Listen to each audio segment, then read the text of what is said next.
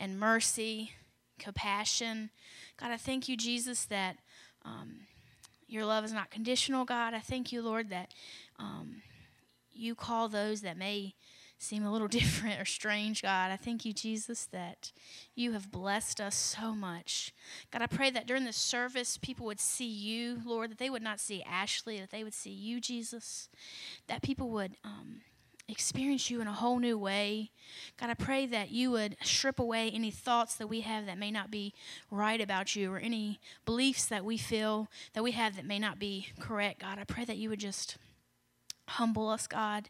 Help us to grow in you and desire more of you, Jesus. We love you so much, Jesus. Thank you. Amen. Um, so I know a lot of times we are on that side and it's a whole nother world.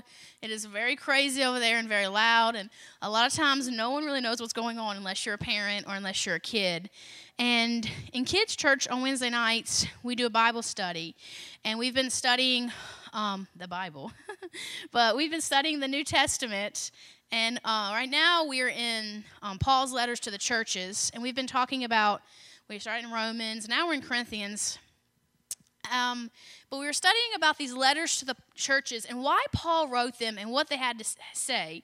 And I asked the kids, I said, if y'all were Paul and you had to write a letter to a church, our church, the churches in general, or the Christians in general, what would they say? Dear church or dear Christian, and how would you finish that? Would you fuss at them? Would you encourage them? Would you say, y'all are weird? Would you say, y'all are awesome? I'm going to uh, read you a few examples of what, we, what they came up with. Sometimes it's very scary to ask kids to interpret things or to give you their honest opinion because kids are way too honest sometimes. it's really scary. um, here's one. I'm not going to say who these are from.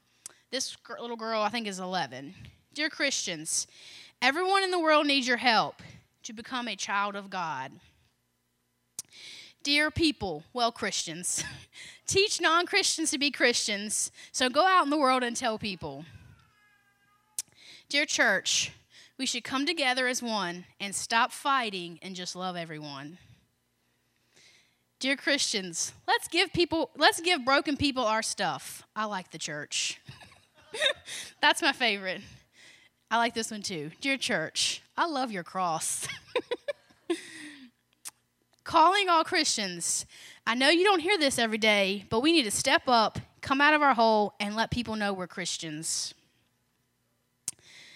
And this is one of my favorites too. Dear church, do good, pray. I, I, it was such a cute activity because I was like, oh, this is so fun because I love the way kids interpret things. And understand them. And it blew me away. I was like, man, I'm convicted. Because mine would have been a huge long letter of, well, church, you need to do this, this, this, and why are we doing this? And it's so simple. It's so simple. And that's what kids see, and that's what kids believe. Um, so today I want to spend some time in Corinthians and look at what Paul had to say. If I had to ask you to finish the sentence or finish the letter, Dear church, or Dear Christians, how would you finish it? If you had to finish it about our church, our denomination, the churches in the world, Christians, how would you finish it? I'm gonna, and that's what we're gonna talk about today.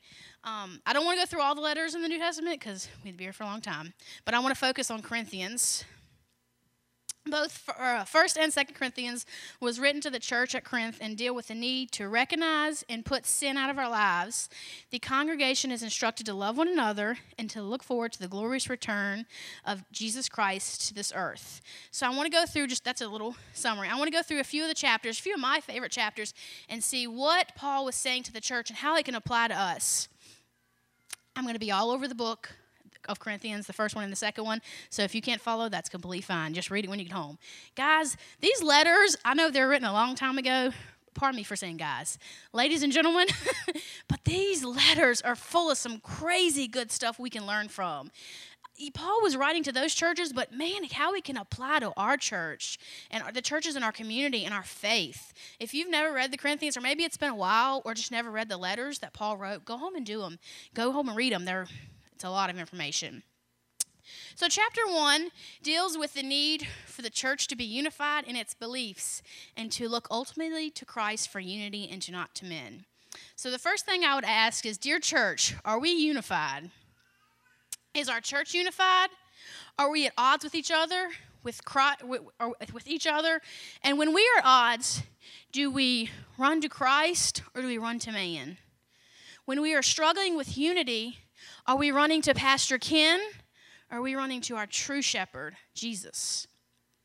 When we are struggling with difficulties on agreeing on issues, why not stop and say, let's go before the Lord for guidance? Not, let's go to Pastor Ken to see if he can fix this issue. No offense, because I'm sure you can, but some issues. But why not say, let's go to the person that can take care of all things, the person that can unify us? If we went to God with issues, as many times as we go to men, there would not be as many issues.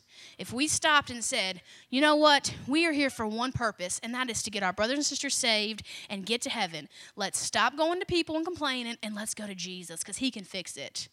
He can always fix everything. And in, just in a little side notes to our leadership.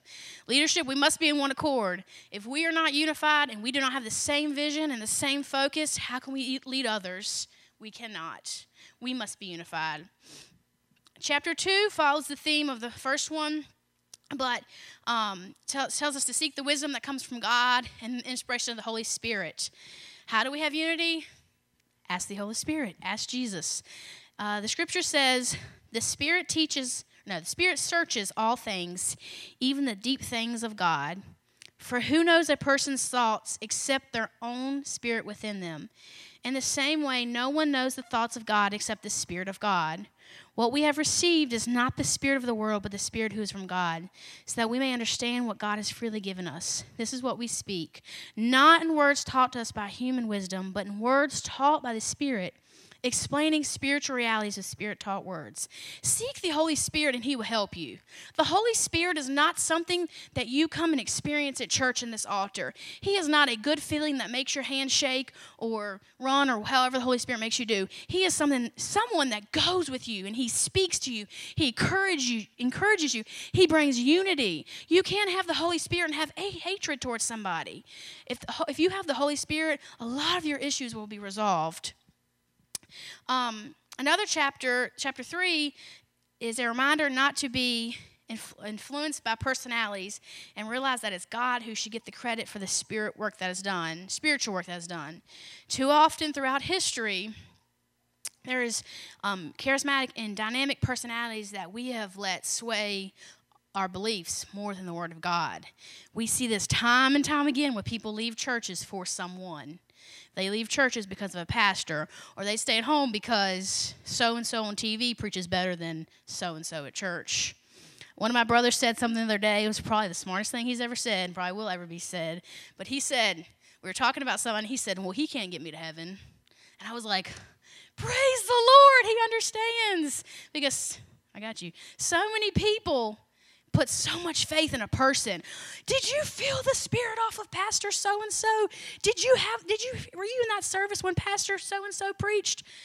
We get so hung up on people. Dear church, are we focusing on people and not focusing on Christ? Are we so excited to hear so and so speak? When this uh, that same church that so and so is going to be at, Jesus is there and Jesus is here. Jesus is speaking through me, just as like speaking through Pastor Ken. Let's not get to where we worship a person and forget to worship our God, because that person is not getting us to heaven. I told this to Alicia many years ago. Um, because I put a lot of my faith in people. I'm a people person. I love people, and I've had to come to realize that that person is cannot keep me from heaven. That person I cannot let me, change me to keep me from heaven or to send me to hell. It is my decision. I, I can't hang on my mom's coattail when she goes to heaven. It is my decision. Chapter 5 gives us some details about how the congregation had grown lax in dealing with sin. Like many religious people today, they apparently felt that being a Christian meant they were supposed to be tolerant of sin rather than addressing it in a godly way. Paul uh, cites this specifically with an example of a son who had a more, or a, a guy who had a more uh, inappropriate relationship with a stepmother. The congregation should have dealt with this, but they ignored it. Um, are we helping our brothers and sisters when they're struggling with sin? When they come in and get saved, are we saying, Let me help you deal with this sin? Leave it at the altar. The Lord can wash it away. And then are we helping them when they get up and leave? I feel sad sometimes. Off, sorry. I feel sad sometimes because we love when people get saved. Absolutely love it. But sometimes I feel like we don't help them when they're done, like when they're done, when they get saved. And it's not like a, com- a, complete process. It's still more. Like, do we get up with them from the altar and walk with them and help with them and help them and pray with them? Are we helping them turn from sin, repent, repent, repent and move on? Um, it's sad that many churches also have two extremes. They have the extreme where they're okay with sin and you know, as long as you're good with numbers and you pay your tithes, I don't care what you do. but then there's the extreme where there's churches that are against the sin and the sinner, and they don't want any part of that. And that's that's messed up a lot of people because when someone comes in that door with brokenness and sin and addiction and heaviness, the last thing they need is a judgy Christian. The last thing they need is someone telling them what they're doing wrong and how they're going straight to hell. Um, I taught a children's ministry class last weekend at the conference, the youth conference. And I was a little nervous about saying this because Sister Judy was in there, but I told them how we need to really crack down on our protection of our children's ministries in our churches um, because I feel like as time gets on, we're going to have some rough people come into these doors. I believe murderers are going to come through there. I believe rapists are going to come through there. I believe drug dealers are coming through there, and they're going to come here seeking Jesus, and they're coming here to lay it down. And I was trying to tell them we need to protect our kids because there's going to be some bad people that come that door, but those bad people can be washed clean by Jesus. But they're going to need help, they're going to need support. I was like, please, Judy, do not fire me. She didn't, though. So um, we need to love those people and show them that Jesus that can save them also is going to walk with them. And we are there too. We will walk with them. We will support them. We will go to AA meetings with you. We will pray you through. We will help you. We will help you. We will help you. The next chapter, I know I'm jumping all over, so I apologize. Well, I don't really apologize, but um, chapter 13 is my favorite chapter. Chapter 13 is um, all about love. It um, talks about Jesus' love, um, or what love is. And I love that chapter 13, 4 through 7, everyone knows about. But if you took the word out, took the word love out, and replaced it with Jesus, it would make still perfect sense. Jesus is patient. Jesus is kind. Jesus does not envy. Jesus does not boast. Jesus is not proud. Jesus is not rude. Jesus is not self seeking. Jesus is not easily angered. Jesus keeps no record of wrongs. Jesus does not, does not delight in evil, but rejoices with the truth. He always protects, always trusts, always hopes, always perseveres. Yeah. I feel like Jesus is love. If you have Jesus, you should have tons of love. My favorite verse of all times in the Bible says, Do all things with love. And I love that verse, but it's also a conviction to me because I struggle with that sometimes. When I'm driving down the road and someone cuts me off, I'm not showing love. I just have anger. Ooh, just so much anger. But if we carried um, ourselves with constant love, our lives would be so different. Imagine how people would react to us if we showed them love. Imagine how full our churches would be if we poured out love into our community, into these broken people, into these broken homes. Proverbs 3 3 says, Let love and faithfulness never leave you. Bind them around your neck Write them on the tablet of your heart. I went and spoke um, at a church a couple weeks ago, and I made this necklace, and it said love on it. And I said, Imagine having to wear this every single day. The big words, uh, the big word love on your neck. And then when you get mad at the grocery, grocery person that rings up your stuff in the store, and they're, you're about to yell at them, you're reminded, Oh, I'm supposed to show love. Or when your temper is very short with your children, you say, Oh, I'm supposed to show love or when you're timber short with someone else, oh, I'm supposed to show love. It would remind you because it would be there constantly, a constant reminder. And that's what the Bible says. I'm sure they don't mean you have to wear it, but if you really did, things would be different. I love Jesus and how he's such, such an example of this. over and over. The Bible is full of stories where Jesus poured his love into people. His first reaction wasn't to shun them or to dismiss them, it was to love. Um, my favorite story is um, of Zacchaeus. When Jesus saw him, now, many people know the story. Zacchaeus, tax man, bad.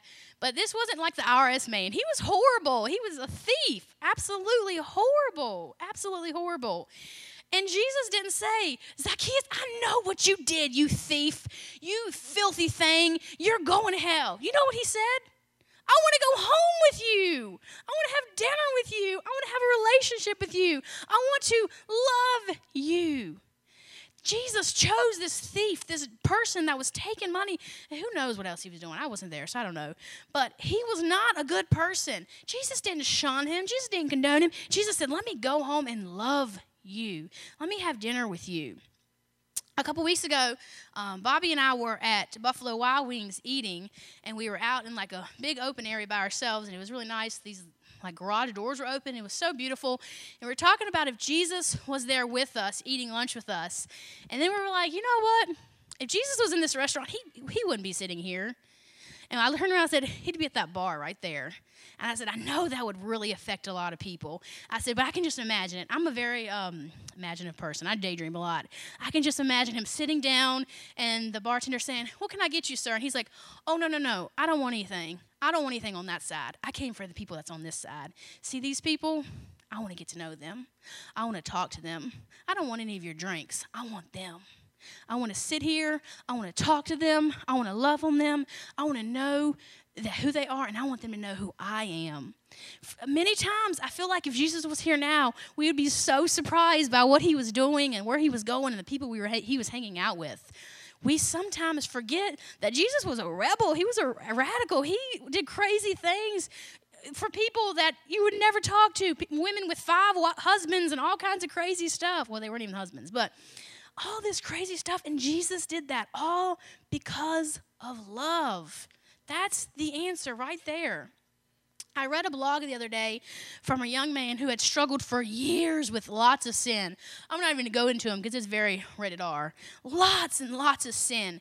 He was raised in a Christian home, but just horrible sin. And it took him years and people mentoring him and pouring into him before he finally broke the chains. But when I was reading this, a few things he said stuck out, and I copied them because I wanted to share them. It really convicted me. One of them said, Loving people wasn't always the main objective of the Christians I saw. It seemed almost everyone was longing for his gifts, ministry, and anointing. But, it, but when it boiled down to, to really loving people, I didn't see that much. Whew, that hurts so bad because I've been there. God, I want to be used by you. God, I want to feel your calling in my life. But then when it comes to loving those unlovables, and if I told you his life, you'd probably be like, I wouldn't speak to him because he did some really, really, really bad things. And he did a lot of, his life was rough. And that, that convicted me so hard because I said, Lord, is that me? And then I was like, yes, that's been me, where I wanted to do awesome things in this state and for the children's ministry. And I want to uh, do awesome things over there with kids. But am I loving people as much as I can? Am I really pouring the love of Jesus out? And then we go into Second Corinthians. Um, the second chapter, Paul mentions uh, or encourages the members to forgive and accept way, the wayward person mentioned in 1 Corinthians 5 3 through 5. He describes the distress and anguish of the heart and God's merciful, merciful intervention. The same blog I was reading, a few other things he said. Um, he said, as the body of Christ, we have got to put down the stones and show more mercy and compassion to all people. Sometimes this means investing time in people because we know that we aren't perfect all of a sudden after we surrender to Jesus Christ. It is a transformation that happens daily. When we become new creations in Jesus Christ, we are spiritual infants who begin to grow and mature.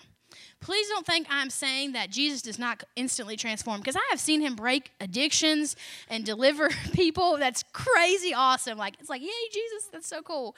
But there's also times where it's a transformation, and we have to come alongside those brothers and those sisters and say, I'm going to walk this path with you because you have fallen and stumbled so many times. We all know those Christians, those Christians that have struggled with something for years, and you see them come to the altar and pour their heart out, pour their life out, and cry, and they get up and still struggle. Are we getting up with them and saying, you know what, this time we're supporting you. This time we're walking you through this struggle. This time we are getting you through this. We're not staying in it, we're getting all the way through it. Are we holding their hands and encouraging them? Um, chapter 4 Paul explains how um, Satan has blinded the minds of many unbelievers. He referred to his sufferings and how times he faced the uh, faced death, but then he also um, received encouragement because he's not doing things because of the because for here. He says, even though our outward man is perishing, yet the inward man is being renewed day by day. His focus was firmly fixed on the things which were not seen, for the things which are seen are temporary the things that are not seen are eternal. Sometimes we need to remind, or be reminded to focus on, not focus things on the world, but focus on eternity. It is a struggle ministering and pouring into people's lives and loving people. But we need to remember we're doing this for eternity because I'm getting to heaven and I'm taking as many people with me as I can. And I will fight for you and I will struggle with you and I will love you through it because I want to go and I want to go with you. I don't want to see anyone perish, I don't want to see anyone left. I want you to be there with me. Um, Paul then talks about how Christians are brought into harmony with Christ or reconciled with Christ. And he says, Therefore, if anyone is in Christ, he is a new creation. Old things have passed away. Behold, all things have become new. You need to remember you were once saved too, and you were a new creation, and those people are too. We need to be reminded to love. We need to be reminded it's a process, and we need to pour into the people's hearts, but also Allow God to pour into your heart. Say, God, remind me that I am daily changing for you, daily growing in you, and I can't wait to spend eternity with you. Um, I'm going to read these one more time, and I want you to think of them differently this time. Dear church, do good, pray. Calling all Christians, I know you don't hear this every day, but we need to step up Come out of your hole and let people know you are a Christian. Dear church, I love your cross. Oh, how the cross has blessed so many of us. Dear Christians, let's give broken people our stuff. I like the church. That came from a five year old. Five. Five years old. Let's give broken people our stuff. Dear church, we should come together as one and stop fighting and just love everyone. Just love everyone. Dear people, well, Christians, teach non Christians to be Christians. So go out in the world and tell people. Out in the world. She didn't say stay in the church, she said go out in the world. Dear Christians, everyone in, the, everyone in the world needs your help to become a child of God. Everyone needs your help to become a child of God. I want to show a short video. This is a little um, modern, a little teenagery, so bear with me. Can someone hit a few of the lights for me?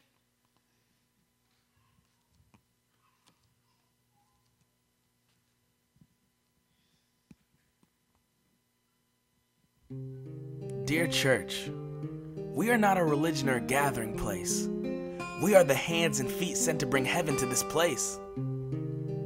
Why are we so unforgiving? Are we not serving a God who's still living? Why do we only live on Sunday? Scream out the name of Jesus but go mute on Monday.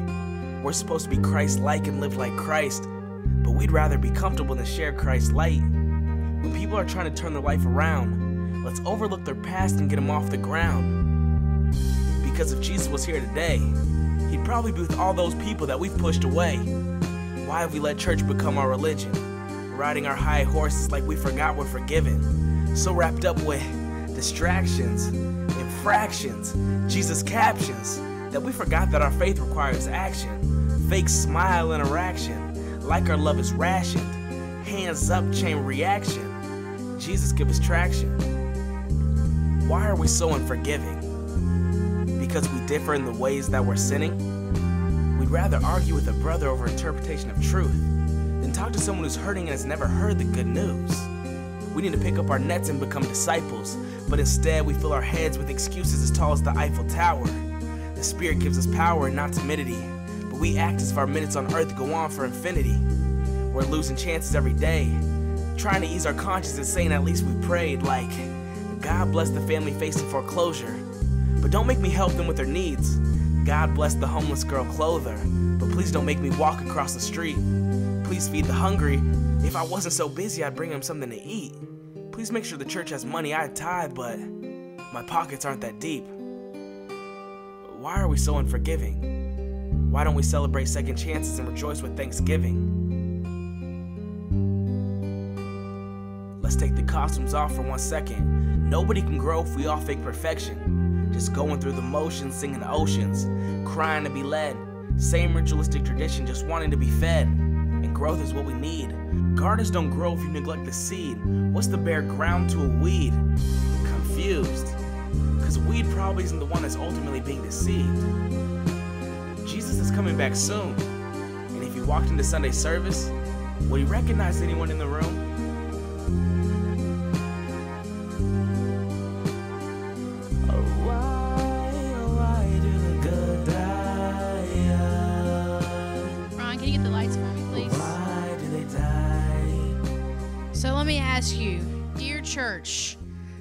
We shunning those people that Jesus would hang out? Dear church, are we loving? Dear church, are we giving? Dear church, are we going? Dear church, are you being fake?